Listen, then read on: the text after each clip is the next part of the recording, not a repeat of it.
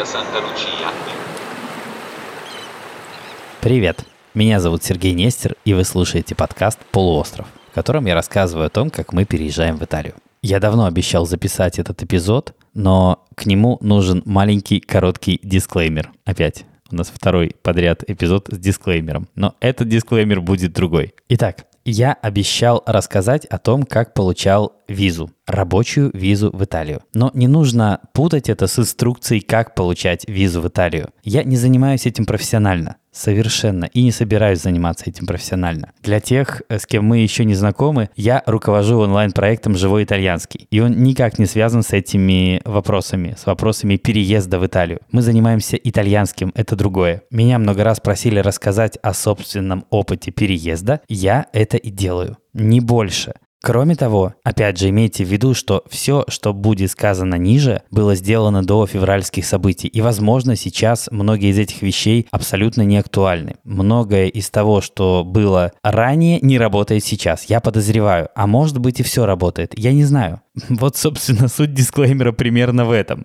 Ну окей, начнем вот с чего с самого начала все пошло не по плану, потому что план был получить итальянскую стартап-визу. Есть такая программа, которая называется «Италия стартап-виза». Что она из себя представляет? Фактически это возможность перевести свой стартап в Италию. Или перевести, ну скажем так, не то чтобы стартап, даже идею стартапа можно перевести в Италию, если вы в состоянии представить хороший бизнес-план и у вас есть сумма 50 тысяч евро. Больше ничего фактически не нужно. Что мы и сделали? Мы сделали бизнес-план на 30 страниц, мы сделали красивую, классную презентацию, о которой нас никто не просил, но мы решили, что хорошо бы эту презентацию сделать, решили, что она добавит нам очков и позволит показать проект максимально полно и красиво. В общем, презентация была достаточно большой и красивой. Бизнес-план был детальным на 30 страниц. И ни черта не вышло.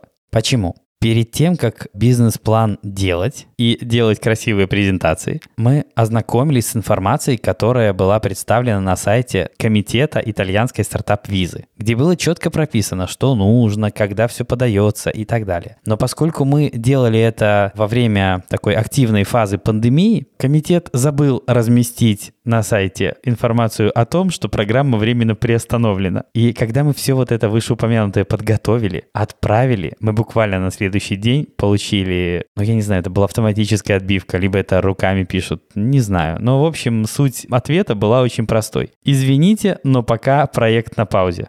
И это была какая-то жесть, потому что мы осознали, что мы сделали какой-то огромный пул работ, огромное какую-то провели Ох, короче, жесть. Это было ужасное разочарование, ужаснейшее. Причем оно усугубилось, когда стало понятно, что другие подобные программы в других странах работают. Застряли, как обычно, итальянцы. Только на итальянцев это повлияло таким образом, что они приостановили программу. Все остальные, ну не знаю, как все, понятно, что все-все я не проверял, но несколько из знакомых мне, а это международная программа, они устроены плюс-минус одинаково. Во многих странах это есть. И они продолжили работу, а Италии нет. Ну, в общем, это был такой громкий провал с треском вообще, ну, провалились полностью. Но я хочу сказать, что сейчас, в принципе, эта программа, насколько мне известно, работает, и по ней можно попробовать сделать то же самое. Единственный момент, да, понятно, что ситуация сильно изменилась. Раньше процент отказов был, насколько я смог узнать, примерно 25-30%.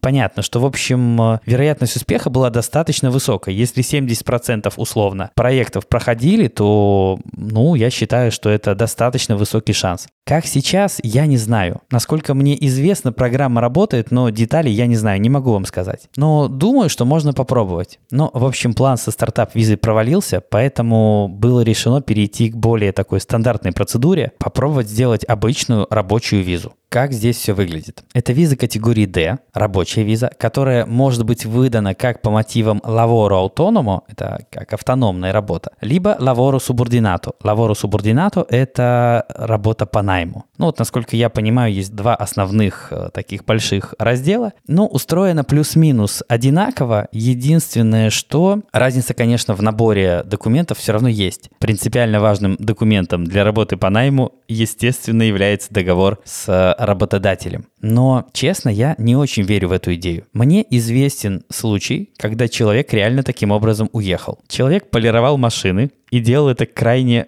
профессионально. И, насколько мне известно, теперь он полирует Феррари. Буквально Феррари. Он, правда, устроился в компанию Феррари и теперь работает там. Но это больше похоже, знаете, на такой, ну не то чтобы случайный успех, но на такую яркую историю, которую сложно повторить. Понимаете, о чем я, да? Поэтому я бы не стал сильно рассчитывать на работу в Феррари. И, кроме того, в принципе, слабо себе представляю, каким специалистом нужно быть, чтобы итальянцы стали делать вот столько манипуляций для того, чтобы ты приехал. Честно, это достаточно утопично выглядит, как на мой взгляд. Еще раз говорю, я не занимаюсь этим профессионально. Я могу говорить только о собственных ощущениях и не более. Так что, да, давайте не будем об этом забывать. Итак, я думаю, что это достаточно малоперспективно. Но если есть люди, которые вас настолько заинтересованы и могут все документы оформить, ну, тогда, да, возможность есть. Тогда можно это делать. Но, повторяю, для этого люди с той стороны, с итальянской стороны, должны быть крайне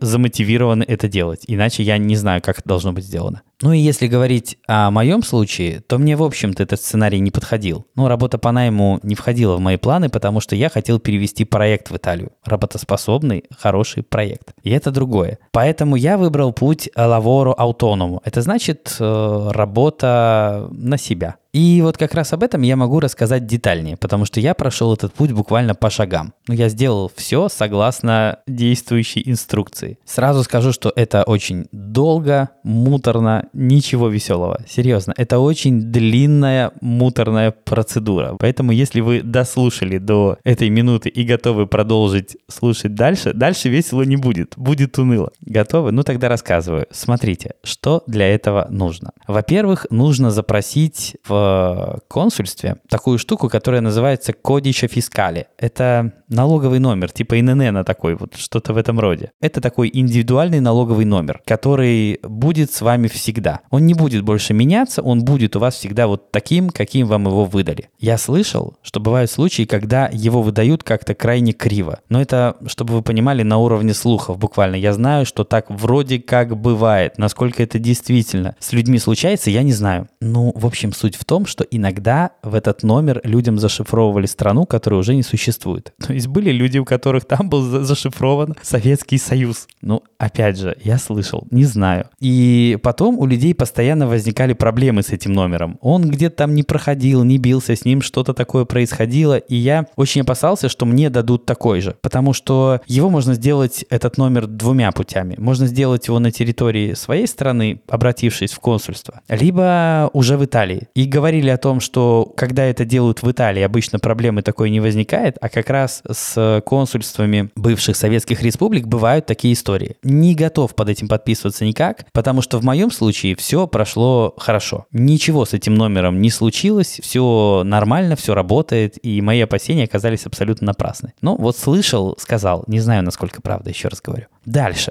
После этого крайне важным документом будет являться разрешение от торгово-промышленной палаты Италии. По сути, это то, что в случае с э, работой по найму заменяет контракт. Только в этом случае вы сами себе контракт. Вы должны подать заявку в торгово-промышленную палату Италии, и она должна эту заявку одобрить. Ну, по сути, они должны сказать вам «да, окей». Больше на этом суть заявки, собственно, исчерпана. Но кроме этого, та же самая организация, торгово-промышленная палата, должна выдать аттестацию финансовую, сколько денег вам нужно на открытие подобного бизнеса, подобной деятельности. То есть, если вы работаете на себя, то, наверное, вам нужно как-то этот рабочий процесс обеспечить. И, вероятно, это требует каких-то финансовых средств. И вот эти средства как раз-таки вы должны иметь. Но для того, чтобы понять, сколько иметь, вот эта торгово-промышленная палата и выясняет. Она дает вам сертификат, говорящий о том, что вот для того, чтобы подобную деятельность открыть, нужно нужно столько-то денег. Считаем мы. И это очень условная история. Обычно, если вам не требуется покупать станки, заводы, пароходы и так далее, эта сумма составляет 17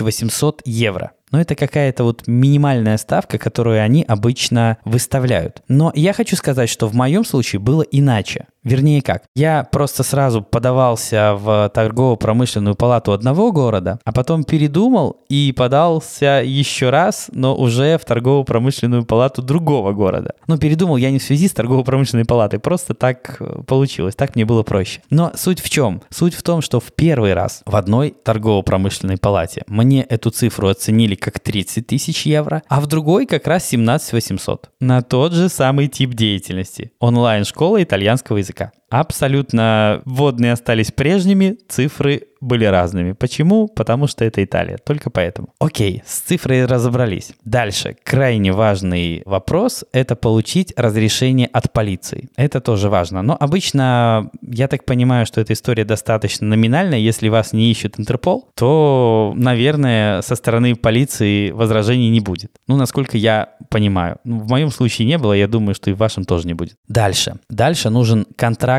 на аренду жилья. Обязательно. В моем случае с контрактом на аренду жилья все было очень сложно. Почему было сложно? Потому что я рассчитывал на то, что я сумею переехать сразу с семьей. А для того, чтобы переехать с семьей, в принципе, для того, чтобы находиться с семьей, нужно, чтобы семья была обеспечена жилплощадью. Но не просто жилплощадью, а в нужном количестве метров и так далее. И мне пришлось арендовать достаточно большую квартиру, слишком большего размера, чем мне действительно нужно, так как квартира квартира должна быть достаточно большой. Ну, то есть ее метраж не должен быть менее, в моем случае, не менее 61 квадратного метра. Можете ориентироваться на мой случай, если у вас двое детей. Если у вас двое детей, значит вам на четверых человек нужно, нужен 61 квадратный метр. Ну, вроде не так уж и много, но, понимаете, попасть точно в эту цифру достаточно сложно, и теперь у меня 92. Вот примерно так. Но, к слову сказать, все это было зря. Потому что вроде бы процедура,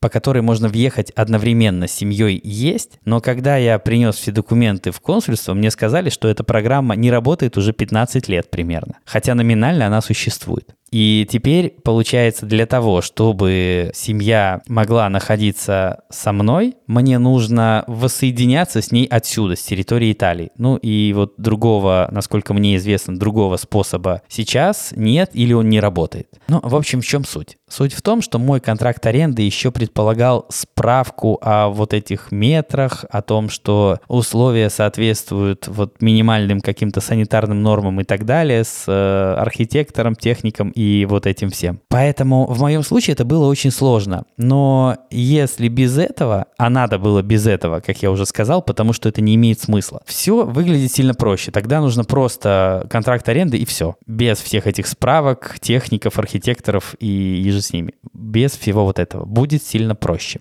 Еще есть такая история, что могут потребовать подтверждения квалификации. Если вы подались, как э, говорите о том, что, окей, я буду работать сам на себя как программист, я знаю, что могут потребовать какое-то подтверждение вашей квалификации, насколько вы программист и так далее. Или если вы решили открыть парикмахерскую, тогда, скорее всего, попросят диплом парикмахера, ну что-то в этом роде. И, разумеется, вот эту сумму, которую торгово-промышленная палата вам выставила, вы должны иметь. Вопрос в том, что у меня и никто не спросил. Вот вообще никто не спросил, а она у тебя есть, дружок? Вообще нет. Мне просто выдали сертификат, в котором сказано, что для того, чтобы открыть онлайн-школу итальянского языка в Италии, тебе требуется 17 800 евро. Причем напоминаю, что другая торгово-промышленная палата в другом городе сказала, что мне нужно 30 тысяч евро. Но суть в том, что никто у меня не спросил, а есть ли они у тебя вообще. Ну, то есть в чем смысл этого сертификата, непонятно совершенно.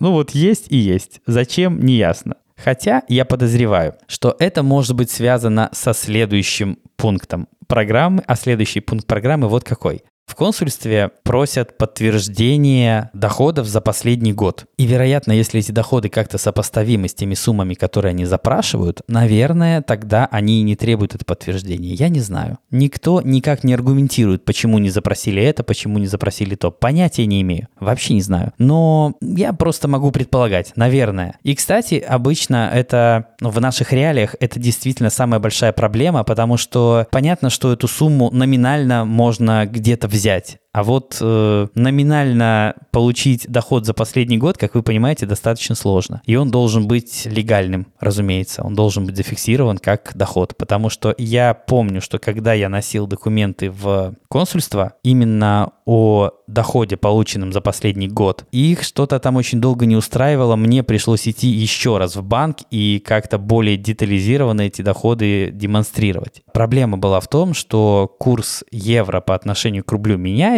и итальянцам сложно понять, а блин, сколько же это в евро. Но хотя, если учесть, что в консульстве работают русскоязычные сотрудники и понимают, сколько это в евро, ну, достаточно странно. Тем не менее, суть э, вопроса была как раз в этом. Непонятно было, а сколько же это в евро. Вот, собственно, и все. Примерно так. Так что давайте повторим, что могло бы понадобиться. Это налоговый номер, разрешение от торгово-промышленной палаты, аттестация от торгово-промышленной палаты, то есть указание суммы, которую они считают необходимой для того, чтобы заниматься подобной деятельностью. Разрешение от полиции, контракт аренды жилья, подтверждение суммы, как я сказал, которую у меня никто не запросил, и, возможно, подтверждение вашей квалификации. Но это сильно зависит от того, какую конкретно деятельность вы собираетесь вести. Просто для некоторых типов деятельности есть еще и лицензирование. И вот там я вообще не понимаю, как это устроено. Это не ко мне, не знаю. Но я знаю, что есть отрасли, в которых необходима еще и лицензия. Имейте это в виду. И вот еще какой важный момент. Дело в том, что документы вот из списка, который я назвал, они имеют срок действия. И это не очень комфортно. Потому что некоторые из них, например, действуют 3 месяца, а процесс может затянуться достаточно надолго. И у тебя всегда есть опасение, что пока ты сделаешь следующий документ, закончится предыдущий.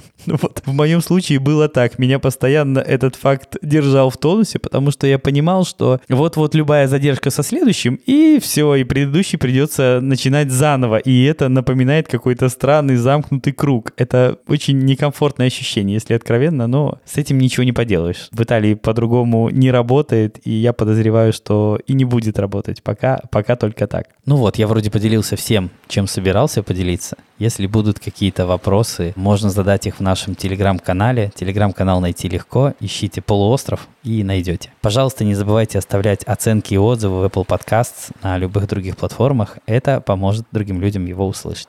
И ищите нас во всех соцсетях по хэштегу «Живой итальянский». А на сегодня все. Апресто.